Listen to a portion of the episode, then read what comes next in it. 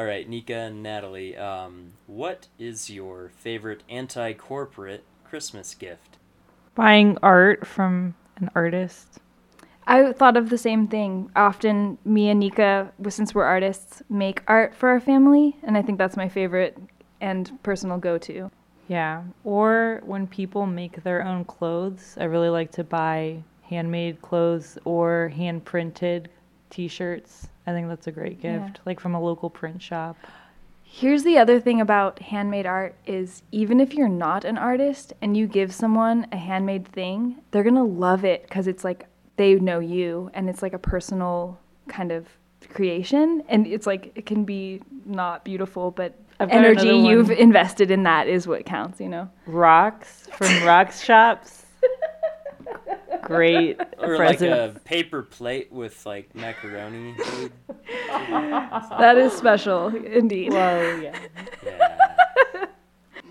When we were kids, um, we were obsessed with beanie babies, and our mom would only buy us a beanie baby if we made her a beanie baby first.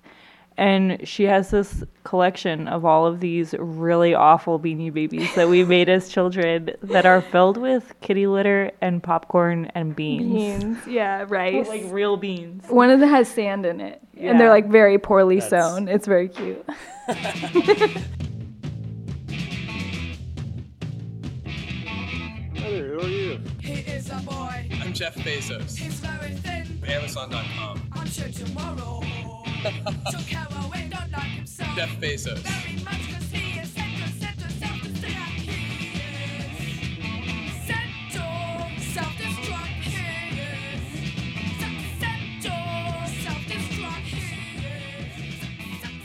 Welcome to Primeval Podcast, the podcast where we talk about uh, how much we hate Amazon and why you shouldn't shop at Whole Foods. This week, we're going to be talking about the Amazon Whole Foods merger or acquisition and um, why Whole Foods is also problematic. So I have some Amazon news. I found this story, it came out today. Amazon ridiculed on Twitter for error reunifying Ireland.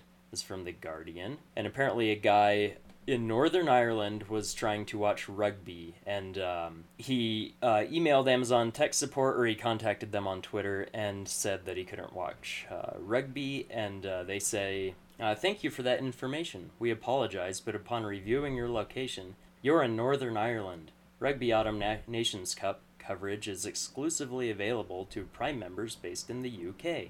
We don't have rights to other territories. This man, Chris Jones, responds Northern Ireland is part of the UK. Which it is. So, anyway, I thought that was funny. And then later on, Amazon says, Hi there, we apologize for the troubles. Referring to watching rugby, but the troubles are what they called like the bombings in Northern Ireland. Oh my god. The- so anyway, just just for fun, good stuff there. Nothing too uh, nefarious. But uh, another headline: Fired Amazon worker files discrimination lawsuit over pandemic conditions, and that's from November twelfth, twenty twenty. And so uh, this is from Reuters. In a proposed class action uh, filed in Brooklyn federal court, Christian Smalls alleged Amazon failed to provide needed, needed protective gear to its predominantly minority workforce, subjecting them to inferior working conditions than its mainly white managers. Uh, New York Attorney General Letitia James, who is also, I'm cutting in here, she's also uh, responsible for some of the suits against Alex Jones and um, uh, Brian Kolfage, uh, two separate things, but, you know, right wing grifters. So the three things I know about her seem pretty cool. She wrote to Amazon later in April expressing serious concern it was trying to silence c- critics of its health and safety measures. So, Christian Smalls is the guy who was fired uh, from a Staten Island uh, fulfillment center, and um, so apparently he's brought a suit to federal court. So, I guess we'll see what happens there. Yeah, I've I've heard about several groups that are organizing um, against Amazon, and there's some some of them seeking funding to for court fees and stuff like that. Yeah, that's awesome. I Yeah. mean, uh, good for them. Someone's doing something. So, any, uh, so the last headline I have is Amazon announces first fulfillment center in Republic, Missouri. That was on uh, November fifth, twenty twenty. And from their uh, website, Amazon.com Incorporated announced plans to open its first fulfillment center in Republic, Missouri, The new fulfillment center, which is anticipated to launch in 2021, will re- will create over 500 new full-time jobs with industry-leading pay and comprehensive benefits starting on day 1. And, you know, according to a lot of estimates, this will also destroy 1 to 3 times as many jobs, so 500 to 1500 uh, lost jobs possibly. Um, but have you ever you guys are in St. St. Louis or St. Yeah. Louis? It autocorrected to St. Louis Uh, earlier. We're in St. yeah. Louis. Just Do you know where uh, Republic, Missouri is? It has about 17,000 people, and it's not far from the best city in Missouri, Wait. uh, which is any any guesses on what the best city in Missouri is? Saint Louis, Louis. obviously. No, it's Branson. what? It's down by Branson. You're it's by wrong. Springfield. I'm like Kansas City. Oh. Branson never funny. even. It's the best. We should go. Let's take a drive. oh yeah. So I've actually been to Jeff City. That's kind of a nice. I mean, it's got a cool That's theater right, so it's downtown, which is probably out of business now, but Yeah, like all theaters. Whatever. Cool. That's all for news. And I wanted to ask we wanted to start doing this with guests, Neeka. Uh, could you introduce yourself and also describe your relationship uh, with Amazon and what it's been like in the in the past? So my name is Neeka Allsup, and I am Natalie's older sister. Well, one of her older sisters, and I'm an artist living in St. Louis. I'm from Austin, Texas, and I grew up going to Whole Foods, and our mom was a avid Whole Foods person, like just one of those huge hippies that wants to shop there exclusively. Um, until the Amazon until the Amazon merger, she didn't want to shop there anymore. And because of her influence on me, I also hate Amazon, and her influence on Natalie, uh, we all hate Amazon because they put all of these small businesses out and they just they're too big they take too much. They're a huge carbon footprint. I've learned too much about them to keep supporting them. And so it makes me not want to shop at whole foods either because they're owned by amazon. Is that that's a good intro right? Okay. Yeah, no, that's awesome. Uh, do you remember what the last thing you bought from Amazon was, um if if ever? So I rented a movie on Amazon. That's the last purchase. It's like three dollars or something, and it's hard because a lot of times the movie that I want to watch is only available on Amazon, or I have to pirate it. Amazon Prime Video has great selection, which is a shame. Yeah, and I I have a Netflix account, and a lot of times the movie I want to watch isn't on there. So um, it was kind of embarrassingly recent because I really wanted to watch Synecdoche, New York by Charlie Kaufman, and the only place I could find it was Amazon. But otherwise, otherwise you like you don't I buy don't stuff physical stuff from them. no. Yeah. Yeah. Um, I, I went to a double feature of it was like after Philip Seymour Hoffman died and saw Schenectady, in New York, and uh, Happiness by Todd Solondz back to back. And I don't know if you've seen that movie, but I have. That's so hard Charlie to watch. Kaufman movie made me feel way worse than Happiness did. Really, I would. It I'm it's definitely long and I mean like interesting, but it's heavy and long for sure. I loved it. I kept being like, I hope this movie me- never ends. It's a Uh, metaphor for yeah, I life. don't. I don't know.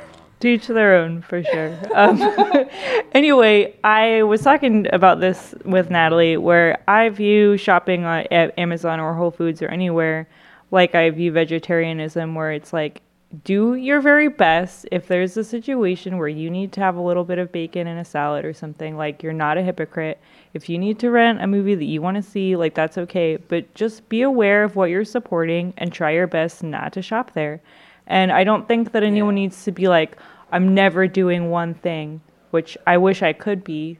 But I also think that it's just too difficult to um, never shop at Whole Foods, for example, because they're the only place that sells this specific cheese that I like. I mean, there's just, I'm kind of hypocrite on it, but I think that we need to take baby steps to wean ourselves from these companies. Well, and also paying attention to like ending something like Whole Foods makes room for other com- competitors to actually compete with them and provide this one type of cheese that you want. Like, why is Amazon the only proprietor in a city or Whole know. Foods? It's just yeah. So that's kind of a bigger problem than Sure. Yeah, I've, I've thought for a long time that if people didn't think that they had to be like a vegan and like be strict about it, like a lot more people would be willing to eat vegan food. Yeah, exactly. You can kind of yeah, you can do it in steps, and it, it, it does make a big change, even if you're just starts with awareness. Yeah. You know. Well, all or nothing isn't sure. a healthy way to live with anything. Um, but like I had this friend who's a vegetarian, but she would still do collagen. And there was this other girl that was like, "Oh, you're a hypocrite." And it's like, girl, like just let her eat some collagen. She doesn't eat meat generally. Like, why? It's not hypocrite. yeah. Just to say. and simultaneous with that argument is like you must be really unhealthy because you're not eating any animal products you're missing all these other things whatever everyone's a hypocrite just accept it and do your best that's Yeah, the bottom line sure. yeah yeah. I wanted to know what you thought Amazon like what do you think Amazon paid for Whole Foods? first- I- unless you already know that number, I was just curious Did- what does he know that they sold like he knows that that? you okay, well Chris, that's weird for the podcast you started that you know that Amazon bought Whole Foods, right? Like that's Yeah. that's common Yeah, knowledge. I, I was aware of that when it. I, I yeah, I I remember when it happened, and I didn't think. Too, I mean, I was disappointed, but I, I didn't think too much of it. I guess I don't know, but were you a Whole Foods shopper? Like, do you have a Whole Foods history? I I felt like they were kind of. I liked to go to Sprouts, and there's a place. Um, I don't think it's in Utah. I I don't know. There's a place called Natural Grocers, which Yeah, just happens to have great like store brand. They use like ridiculous plastic packaging. Like they don't really have a great bulk section, but they've got really good trail mixes and stuff. So if I wanted like some fancy natural food, I'd go there. Otherwise, I'd go to Winco because they have good prices and good bulk sections. So yeah, I, Whole Foods always seemed like you're paying a premium for being in a Whole it, Foods. It just seemed like as as Yeah. as gen- gentrifying as like the preeminent gentrifier. You know, it just felt that way. yeah, So, totally. It's like you just you pay extra just because it's got the word Whole Foods on the front, mm-hmm. and who knows why else? Yeah. Well, I want to Hmm. go back to that because that's a really interesting point about it. But um, so what did what does your experience with Whole Foods like? So you're saying you didn't shop there a whole lot anyway, and now you definitely don't. Yeah, I I thought it was a little weird. Like I'm not strict vegetarian. Or, I mean, I eat vegetarian most of the time, but like I thought it was weird that they would sell pretty much all kinds of seafood and like you know it seemed like they didn't have any real like stance on like overfishing or like factory farming or anything. I don't know. I haven't like looked at their supply chain, but it seems like a lot of it was for show. That that's just kind of what it what I what it appeared like to me. I did like um you know they they had cool stuff there like good snacks, you know, stuff that you can't buy at Ralph's or whatever, but uh but I thought I don't know. One time my dad and I went there. My dad um is celiac can't eat gluten and uh, found this really good batter that you could bread you could fry stuff in and uh, it was made from yam flour so we were looking for that and whole foods didn't carry that so we were very uh, disappointed that Yeah. like that's what they're good for is selling stuff like that and they can't even handle it For sure. Yeah, the perception is that they have a ton of options for like these kind of niche dietary restrictions or, or desires. Yeah.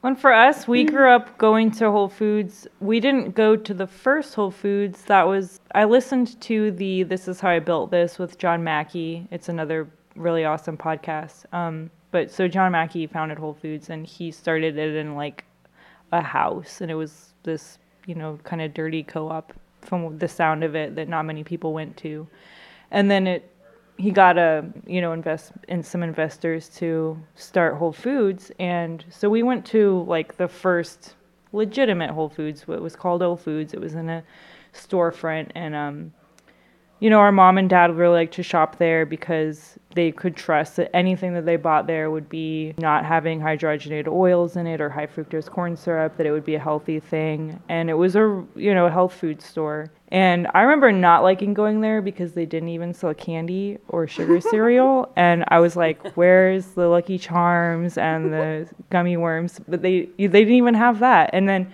it changed a lot um, over the years, and they started selling, you know, things with sugar and cake and that kind of thing. Um, but so my experience of it is that it was our grocery store. Like we used to go there for groceries, and then it got bought by Amazon. But I think that it started changing before Amazon bought it, and that's something that we'll go into a little further. But I just wanted to know if you had any idea of what Amazon bought Whole Foods for, like a price. Like I remember glancing at the script and seeing billion. I I wouldn't have even guessed that much, and I don't recall the exact numbers, so I'm gonna say like nine billion. But I probably would have guessed less than that had I not seen the script. So Yeah, Natalie guessed a million. No, I guessed a, first. I was like, I don't know, a million, and I was like, no, probably a billion at least.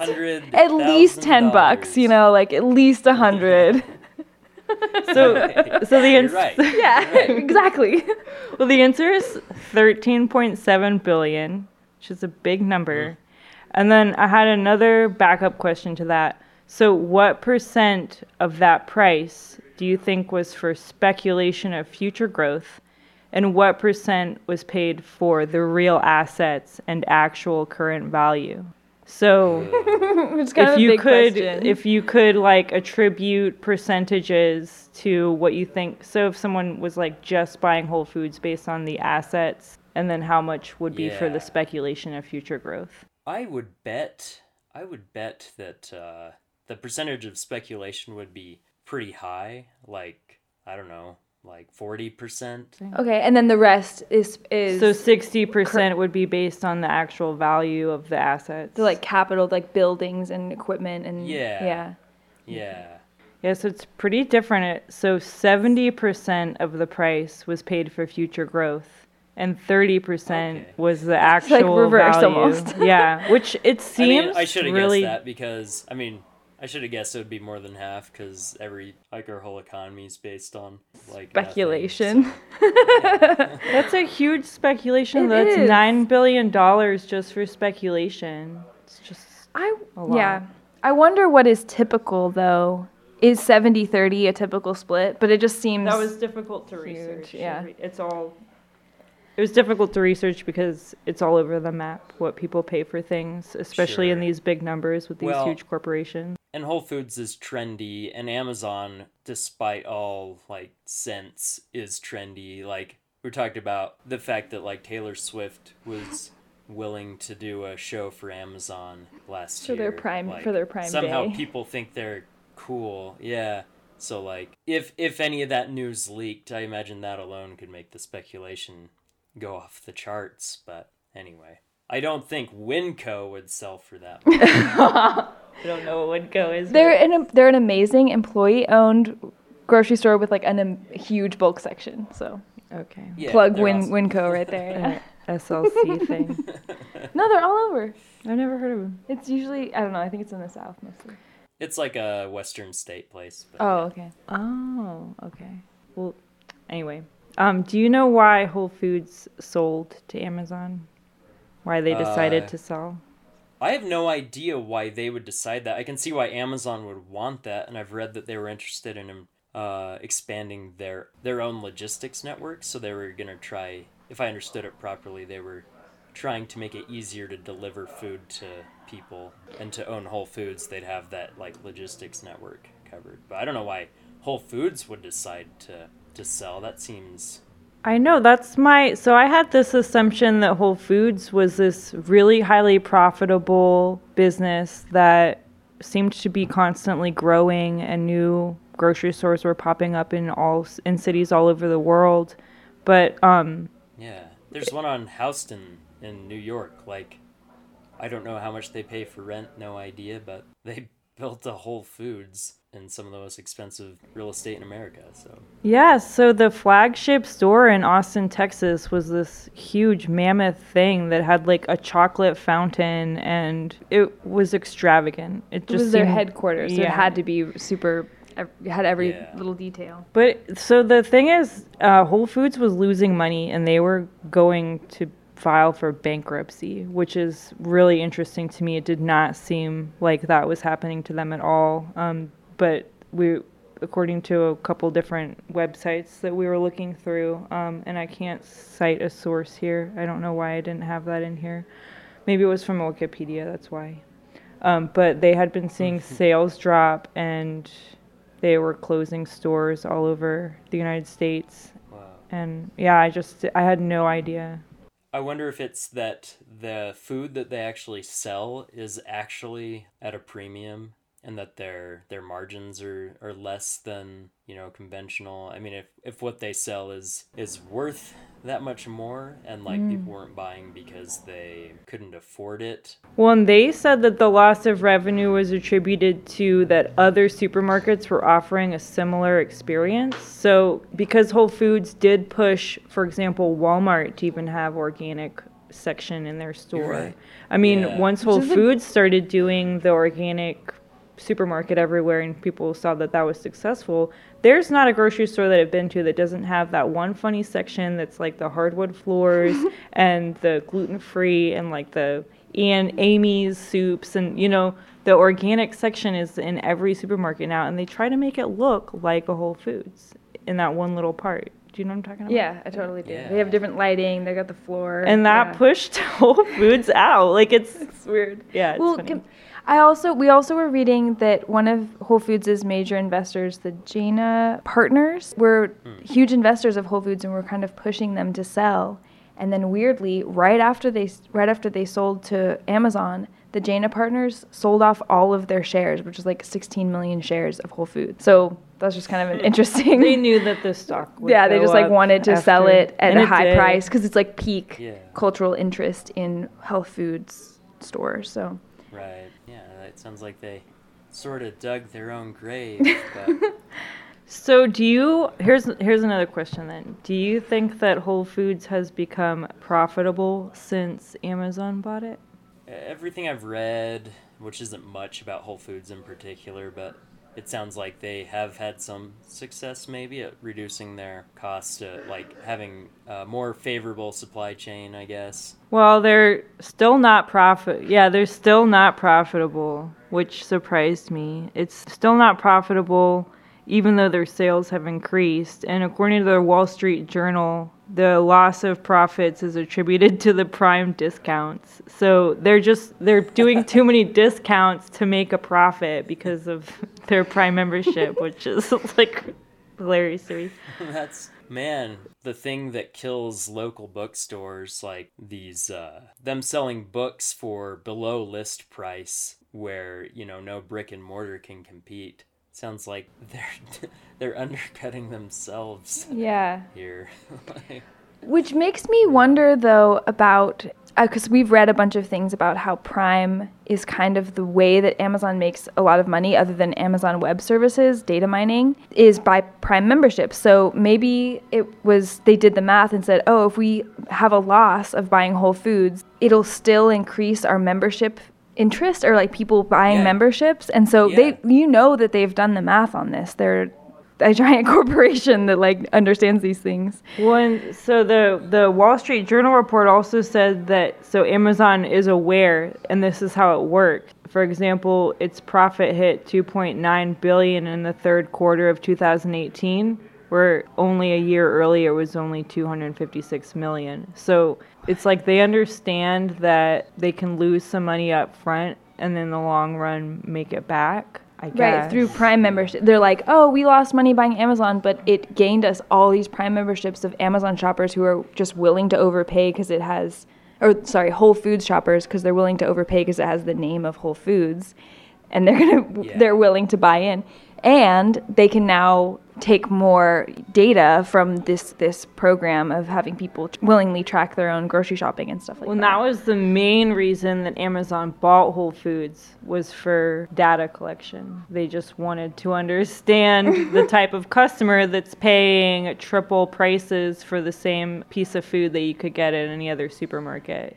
So they were just wanting to so like why is it that some woman will buy a $3 apple from Whole Foods when the same apple is 50 cents at, you know, Schnucks or HEB? And that's the customer that they want to know about. Like mm-hmm. why are you paying triple or whatever yeah. so then I I had heard that Whole Foods was a franchise. I think that it might have been a franchise before the acquisition. I'm not sure. But um, it turns out that Whole Foods is not a franchise, which surprised me. That like every Whole Foods Yeah. is owned and operated by Amazon and not by whoever owns and operates that Whole Foods. Where like most chains are franchised. Wow. Yeah. Yeah, like so McDonald's for example, their franchise, McDonald's owns every single location that a McDonald's is in. They're actually the largest real estate company in the world. Yeah, I was gonna bring that up. Like that's it's like a huge part of their business model. But then I I've always heard of McDonald's franchises. So the can you explain that? Like um, the difference between the franchise model and what Whole Foods is doing? Sure. So with a franchise, you pay. So let's use McDonald's as an example. If you want to open a McDonald's, you rent the building, so you pay McDonald's rent, and then they take a percentage of sales. And with and then I don't understand franchising. and the franchising fee, and there's probably other fees like supply chain and advertising and different things like that. Um, yeah. And I'm sure they have to follow all kinds of rules about like what items are available and like you know I'm sure they're restricted somewhat in how much they can charge and stuff. What promotions you can make and how many employees you can hire, whatever. Yeah. I heard this crazy story about how. So I have a friend whose mom owns seven McDonald's, which is why I know so much about this. But her mom was saying that they released this shrimp salad. It was maybe a decade ago, and it was so popular that it completely destroyed this one ecosystem. And they almost had this one species of shrimp go extinct. It was a really wild story. But it's just when these huge companies do stuff, they don't. I mean, it has such an environmental impact that you can't even imagine. Well, I just heard that they announced a meatless burger, and can you guess if you haven't heard this? Can you guess what they're going to call it? Ooh, something like impossible, but not like the. The cro- the unmac or something like that. Those are way better. And I, I think it's from Beyond Meat. I think that's who they worked with. Oh, I like it's- Beyond. It's a unique. Yeah, well, and it's a unique. Apparently, it's supposed to mimic not you know beef, but McDonald's beef. Interesting. but uh, but they're calling it the McPlant. The McPlant. Oh, that sounds awful. It's like a power plant. it's I don't the know. worst. They're so That's stupid. cool though. I'm really happy that they're doing Yeah, that. It's that's true. about time. They need to have all the, those options everywhere. Yeah, It's just they do. I don't know. Yeah, so I guess uh, the managers of uh, Whole Foods are not they're not locally owned and operated as uh, as a McDonald's could be Well, to be, right? Yeah, and that's something that that we stumbled upon in our research is that the way that Whole Food, a single Whole Foods used to operate is that they would hire some people to find local things to supply their location with. So, They called um, them. They used to call them foragers. yeah, foragers. So if, if you lived in a city where this one little company makes this special hot sauce, the forager would find that hot sauce and they'd supply it in their store. So every location had its own foragers and would have its own local products. And now all of that is run by the headquarters in Austin. So there are some executives in Austin that make the choices for every single Whole Foods location, which makes it so that every Whole Foods location has less different items. So every Whole Foods is becoming more homogenous. It's pretty much all the same product in every store. There's less specialty items. And the buyers from their store are way further removed from the local goods. They're just some in some office in a different, completely different state, and aren't in touch with any of the local varieties. When we found this really interesting article about this company called Atlanta Fresh, and maybe Natalie wants to talk about what happened with them. So this is something that I imagine happened a lot after this merger because of this different like the shift in buying practices. And in particular, Atlanta Fresh got really screwed. They so right before the merger, they're like a small dairy farmer in Atlanta, Georgia, and they were providing dairy and yogurt and milk and stuff for many Whole Foods locations, and they had just signed a contract to provide 30,000 gallons of milk per week and got like a $500,000 loan from Whole Foods and No. additionally a $2 million loan to help from like a bank, I guess, to increase their production. And so they were like committed to this seven year contract with Whole Foods. And then the merger happened, and Amazon was like, mm, never mind about that. they just backed out of this and stopped carrying any of Atlanta Fresh's stuff on their on their shelves at all and subsequently caused Atlanta Fresh to close their doors like they had to shut down because they were in so far of debt that they had committed to for this contract and um, it caused them to just go under which is like the opposite of what Whole Foods their their mission statement is or you know their mission is to support local companies and make it viable for small farmers to produce organic and high quality stuff instead of these like CAFO companies producing dairy and meat. And then to just like turn around immediately after this merger and just undo all of these promises just it's like so typical. Yeah. but also really tragic. And, and Atlanta Fresh was just one that we found, but I could imagine there's very variations of this story just like rippling all around with Whole Foods after this merger. Well, and I guess to show profitability or to reach their uh, shareholder goals and stuff, like every the drive for everyone is to to reduce costs by you know economies of scale.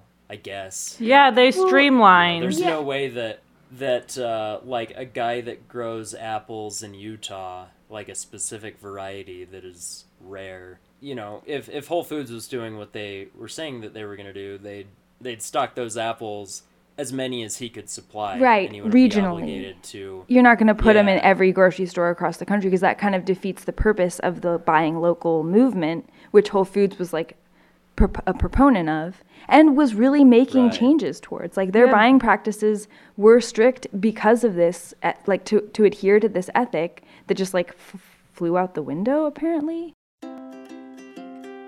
At Whole Foods Market, we believe in food that's naturally beautiful and fresh, delicious and powerful, and full of nutrients. Food that makes us nourished and mighty. Yeah, and connects so us to like the any natural of that beneficial, like the stuff that's beneficial about that, I assume would be like crop uh, resilience and you know Yeah. variety. And farmer anything that- resilience. like w- Yeah, yeah. Well, like yeah, spreading out uh, where money goes, and you know, it's not just Monsanto or yeah. you know Driscoll's berries or something like being the only place to buy those things. You know. So- In- increasingly, so I'm reading that book, Monopolized, and they have a whole section about farmers of America basically being operated by monopolies, and they don't own their own equipment. They can't even work on their own equipment because it because of the way it's contracted. You can't like if your John Deere tractor fails, you have to go pay somebody else. And you don't own the Yeah. seeds. You can't save your own seeds. Like all of this is becoming monopolized, which we see as a problem, not only with monocrops, but with how farmers can't make money.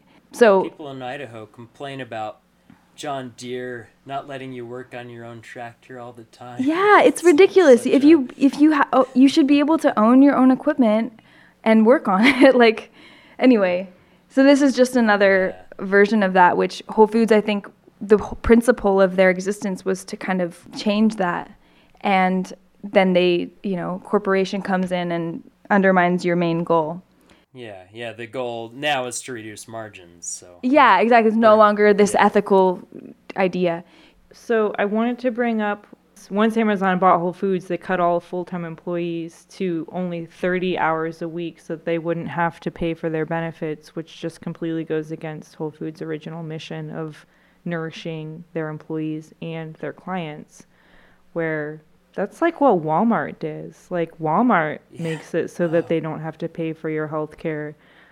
I, I mean, it's just so despicable to me to change your complete business model because you're bought by Amazon. But anyway, now they have these random bag checks where they can just check your bag at any time to make sure you haven't stolen.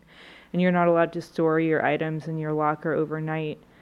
Which is just really strange. It just doesn't seem like a Whole Foods thing. Yeah, it's totally Amazon just trying to streamline things. And then we also wanted to talk about um, our shoplifting stories at Whole Foods. Um, because that was something that you know every time i looked up anything about whole foods people were talking about how to shoplift from whole foods and like for example there was this entire article about how to hack whole foods and it was like there's $40 almonds and there's $7 almonds. Just use the code for the $7 almonds. Or get a soup container. Doesn't have to be soup in there. Person's not gonna look like just fill it with something else. Like Cosmetics and olives or yeah. Um, and the hot Yeah. bar, like load up on things that cost more per pound than the hot bar costs. And so there, I just thought it was funny, and I was wondering if you had any shoplifting stories or. You know, as as much as I enjoy stories about like monkey wrenching and you know things that don't hurt any you know individual worker, I love that stuff. But I, I've never shoplifted, and maybe I'm maybe I'm too much of a coward. I'm the same way. I hate shoplifting, but I I think that it's interesting. Natalie has a story about a friend that I, I have a friend who loves I know somebody okay, I don't whatever. they're not your friend. They're not my friend anymore. Just kidding. I've You know heard of this on- person. Like uh, drug forums, they put someone who isn't me swim. right, so yeah. I can say that. Asking for a friend. No, somebody who I've, I've funny. heard of I've Stacey heard of this person who is very brazen about shoplifting there and they just like you know, you can just carry in a container or like a, a little basket and just pretend like you're shopping in it and then just walk out. And apparently they have a no confrontation policy. So I don't know, it's just like funny cuz Going with a tote. just go in with a tote, fill it with stuff, and leave, or like walk out with a basket, a grocery basket full of items. And if you have the confidence, you can get away with it.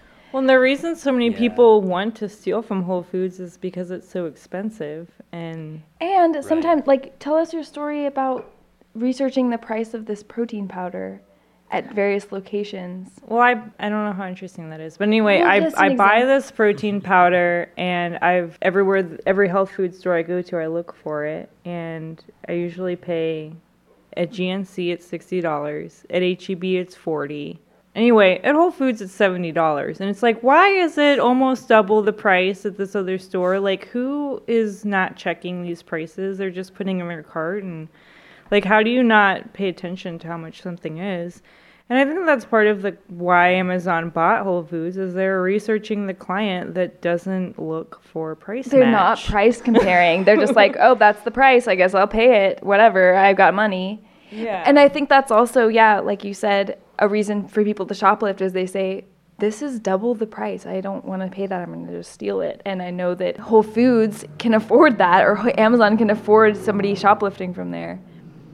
Yeah. I've even seen some videos. There was this vir- there's some video going around of these guys filming themselves shoplifting like a bunch of peanut butter and jelly and um, bread from Whole Foods, and then they went and made sandwiches and like gave them to homeless people, which is just kind of it's very Robin Hood. I don't know. It kind of I saw I thought it was kind of adorable. It was posted by Super Chief Gallery. Boy. Anyway. Yeah, I mean, there's a story about a woman who, I guess, like a, a security guy at a at a Home Depot was chasing a guy out of the Home Depot, and a woman saw this in the parking lot and pulled out her gun and started shooting at the guy.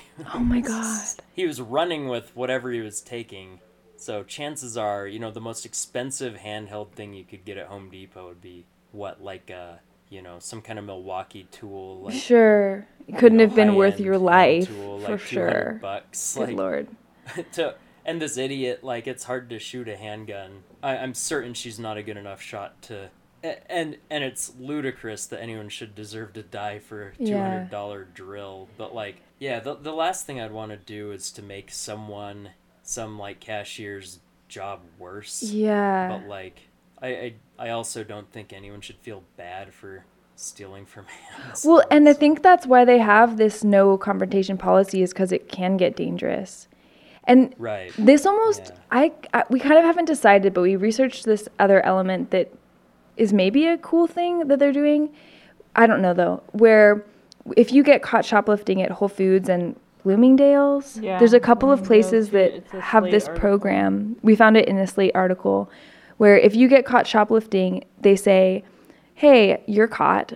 However, we can either call the police or you can give us $320 and commit to taking an online class that, you know, convinces you not to steal again. And like, they also mentioned maybe gives you some skills about like writing a resume.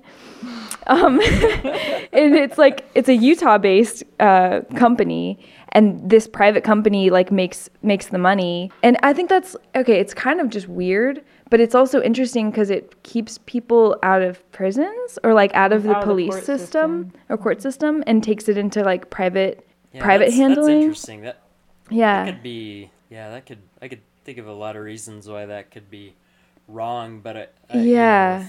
that's a steep fine for someone shoplifting. but, Yeah. like, Depend, especially depending on what you were trying to thief and why, or yeah. yeah, But I don't know. It's better than having a record. I don't know. yeah. That's- And if and they said like they say when you are confronted with these options, they say if you believe you're innocent, you should go to court and contest this. But if you think you're guilty, like here's an out that's cost three hundred and twenty dollars. Mm-hmm. So that was an interesting find. We still did you find something, Neeka, about when you steal from a Whole Foods, who is personally financially liable? Well, that's why I wanted to know if they were a franchise, because if they were a franchise, whoever owned that location would feel that loss. But I wanted to Yeah. know who feels the loss when you steal from Whole Foods. And what amount of money have they like factored in as an accepted loss? They're like, Well, yeah, like- we think we're gonna lose this Okay, much. we can't steal from Amazon, really. you you know you can order something and tell someone that it was stolen off of your porch, and I have heard that you know there's a certain point where they'll stop reimbursing you for stolen packages, but like you know they don't. How can you tell if something was stolen or not? They just have to trust the customer is telling the truth. But like you can steal from Whole Foods, like you know, it's a physical company. You can, and I just was really curious because our parents own a retail store. They feel it when people steal. It's Yeah. you know they they feel the loss. What ha- you know who feels it? Is it Amazon? So I was, and I couldn't figure it out. I just couldn't. There was no amount of research I could do where I could know what happened. But Amazon can deal with a ton of loss. They, like I brought up before, when you return something to Amazon, they don't re try to resell it. They pretty much just throw it in the trash. Like they can deal with loss. So I don't know where where I'm really going with it, except like, you know, steal from Whole Foods. So. Here's a direct action to take against Direct Amazon. Yeah. but don't, and maybe cut that from the what you podcast. It'd be horrible if people stole from Whole Foods as a way to Yeah. boycott Amazon. Just kidding. We don't want anyone to. We don't want anyone don't to want face anyone these to the option of having to pay three hundred and twenty dollars. mislabel their bulk. Yeah. Yeah, don't Yeah. But anyway, we had a funny analogy. So the thing that happened that's so bothersome to me about Whole Foods is that it turned in it turned from something that seemed so wholesome into something that's really corporate and disgusting to me. And it reminded me of the analogy of thrifting versus shopping at Urban Outfitters. So when you go to a thrift store, you buying something that would be saved from the landfill the thrift store usually donates money to a charity. Like you really are doing something good when you go to a thrift store, environmentally and on a social level. Also, I'm pretty sure that like Goodwill, like the actual Goodwill stores, you can take. This might only be in California. You can take uh, anything with a cord, and they say they'll uh, responsibly dispose of it for you if they can't uh, reuse it. So I think I don't know that's if they great. Actually, do that, but like that is definitely needed. So Yeah. Anyth- E-waste anything that you can get out of the landfill and into something else like a piece of art or recycle it is really important. But you can also get the same appearance of thrifting by shopping at Urban Outfitters, where you're paying like $50 for a t shirt that has holes in it and says Rolling Stones or whatever. But you've actually supported like slave labor, possibly, or But usually they're made of new materials and maybe have sweatshop labor to make them. And shopping at Urban Outfitters doesn't require any of the research or understanding of the article, like a band tee, for instance, which you'll wear not even realizing it's where it's from. Yeah, someone has already decided for you what your interest is when you shop at a store like that. And, And- that's what happens at Whole Foods too. Is you don't understand why you're shopping there anymore. Where it used to be that you're trying to support a local thing or something that's environmentally friendly or something grown without pesticides where now you're just doing it so that you can like carry a Whole Foods bag and look like an elitist snob. what has happened to Whole Foods reminds me of it's like you're having the appearance of being healthy and shopping at a local health food store, but really you're just shopping at Amazon. And that's what's so disappointing about Right. Whole Foods to me. Yeah.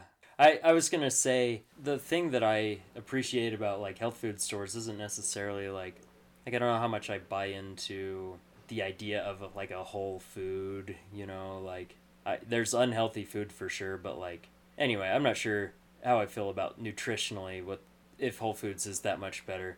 But I like their variety and it sounds like Amazon. You know, the variety that you find at Sprouts or natural grocers or whatever.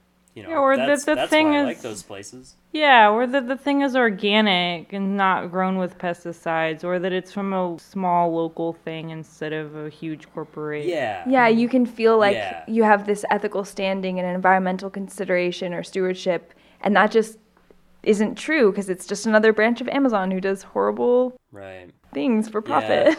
Wow.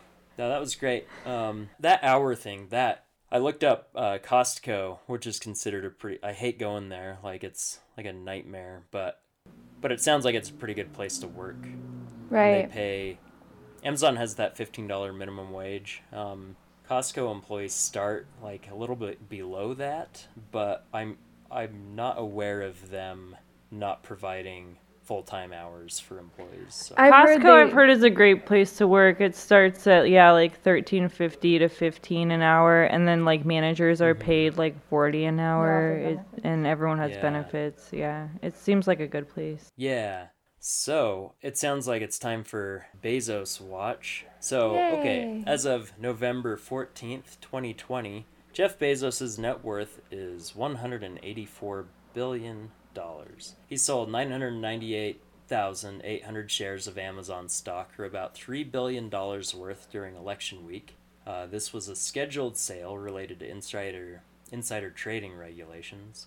In total, he has sold about 9.5 billion uh, dollars worth of stock this year. And now remember that uh, Bezos promised to donate 10 billion to combat climate change. Speaking of climate change, ski season is coming up quick.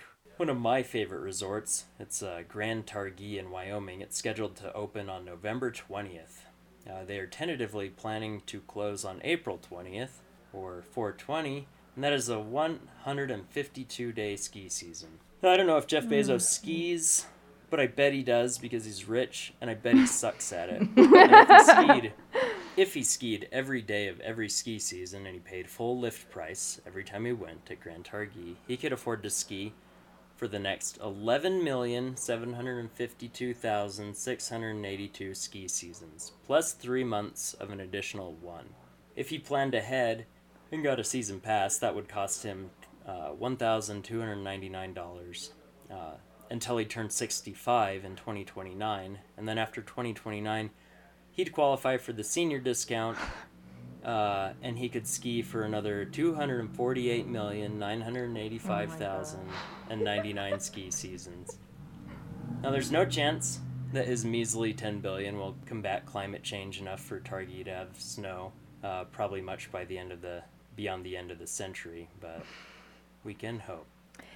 And Uh, he will have died well before he's able to ski all these seasons, so he'll just build a little robot to ski for him down all of these. like it, yeah, his head can exist in a robot. yeah.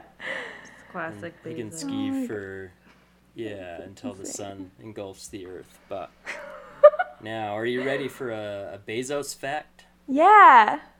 Oh yeah. Okay. All right. I was trying to look up if Jeff Bezos could ski. I was reading about his hobbies. So okay. Jeff Bezos spends his spare time searching for discarded NASA rocket boosters at the bottom of the ocean. What? He once spent three weeks on a recovery vessel with a remote controlled submarine searching for Apollo mission parts in the Atlantic. Like for He- fun or to sell on this. eBay? Hold on, he has a little underwater drone thing to look for these, or I don't know. Apparently, he goes with a team. I'm not sure how much he actually is in charge of this or if he just helps fund it and goes along with these like maybe research missions. I'm That's cool. Or it's just envisioning something. like the movie The Titanic when they have the little robot that goes down into the Titanic and like goes through all of the rooms for them. that he's using something like that to find. Yeah, that's what I envisioned Yeah. also.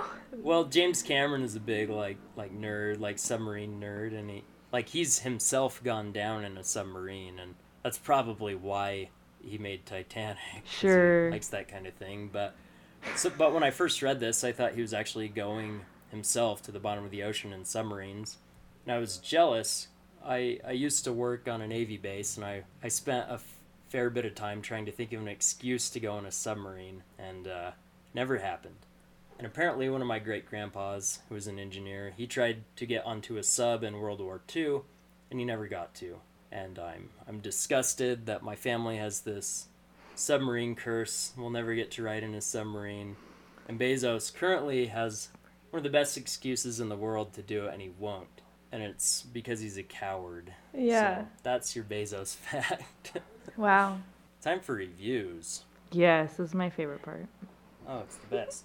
so, um, I asked if you both had a favorite uh, movie from when you were kids and you knew a ton about it. Mm-hmm. And you sent me a list. Titanic was on the list. Yeah, we talk about But, uh, Titanic way too often. I've never seen it. Are you kidding should. me? It, it's worth a watch for But sure. But I have seen Matilda, so I went with that. Oh, good. okay, that's a Um, good one. And so these reviews are based on they're not reviews so much as Am, uh, IMDb, which is owned by Amazon. So turn your ad block if you're going to use IMDb. Wow, I didn't know that. They uh, it's based on their goofs. So this is a goof trivia quiz, I guess. Okay, we'll see how much you know. And the thing about goofs is you don't even know if they're actually accurate to what's in the movie. But I'm gonna have you guess which is the real goof of these, which is actually on IMDb. so, three options. A. While Matilda cooks the pancakes, they look burnt. As they land on the plates after being cooked, they look fine and light colored. Then B.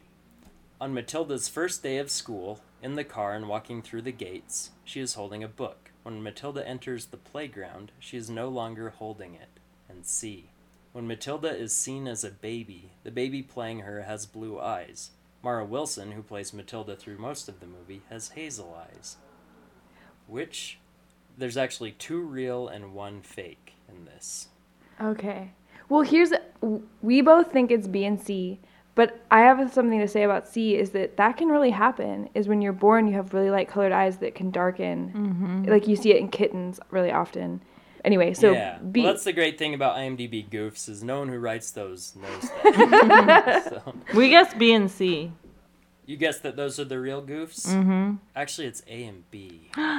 the pancakes do look burnt, according to this goof writer. we gotta made rewatch up the it. last one, and I looked at the picture of the baby, and it looks like the baby has hazel eyes or brown eyes or something. I couldn't tell, but We have That's to watch. lie, we baby. watch Matilda. That's Yeah, you really poked holes in our like uh, commitment to any the, ex- that I'll, take, I'll take any excuse though. if any of these ruin Matilda for you, that movie is Nothing ruined. can ruin Matilda. All right, I got another uh, set of two real, one fake goof. Okay. A. The Trench Trunchbull's cake has two layers in some shots and three layers in others. B. The Trench Trunchbull's cake appears to be about one and a half feet wide and a foot tall. There is no way Bruce could eat that cake. And C. In the assembly hall, when Bruce Bogtrotter is walking up to the front of the room, Lavender turns to Matilda to say, He lives on my block. Matilda says something in return, but there is no sound. So, two real, one fake. So B is like That's if like somebody listed that. Also, it's in the book. and he it's eats the magical. Like that's a magical thing about it. It's like yeah, he can't eat that cake, and That's- he does. That's why it's yeah, magical. Like no one could eat that much cake. So did they? If they list that as a goof, that's BS. Yeah. So I think it's A and C are the real goofs. Those could be real goofs. Yeah. Oh, you're right. Yes. Yeah, B is the one I made up. Uh, A, where it says two layers and three layers, I didn't. I watched that scene on YouTube and it looked like it had three layers the whole time. And I think maybe what this person thinks is that Bruce had eaten the top layer off of the cake Oh, by the end, and so it just has. Anyway, So is Wow. goofs? Goofs is just another word for like continuity. Yeah. Uh, They're well, so they have continuity, they have anachronisms. They oh have, sure um, okay. And even people put on like things that characters wouldn't do, like they goof writer would know that. but- Right, like out of out of character. It's thing, like sure. crowdsourced. Like I said, the the two layer, three layer thing. I don't even know if that's accurate. Well, we'll we'll report back. okay. Good. so B, the cake apparently was like 18 inches wide. I tried to find out exactly how big it was.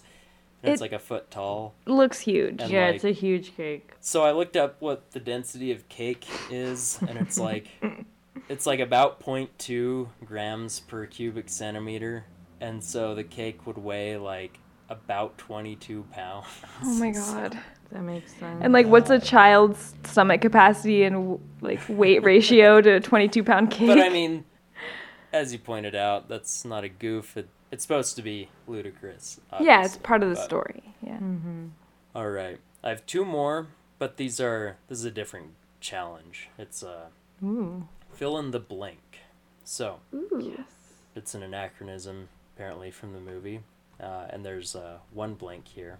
Uh, it is stated that Miss Trenchbull competed in the Olympics in shot put, javelin, and blank. According to her jersey, those were the 1972 Olympics. The blank wasn't added as an Olympic event for women until the year 2000.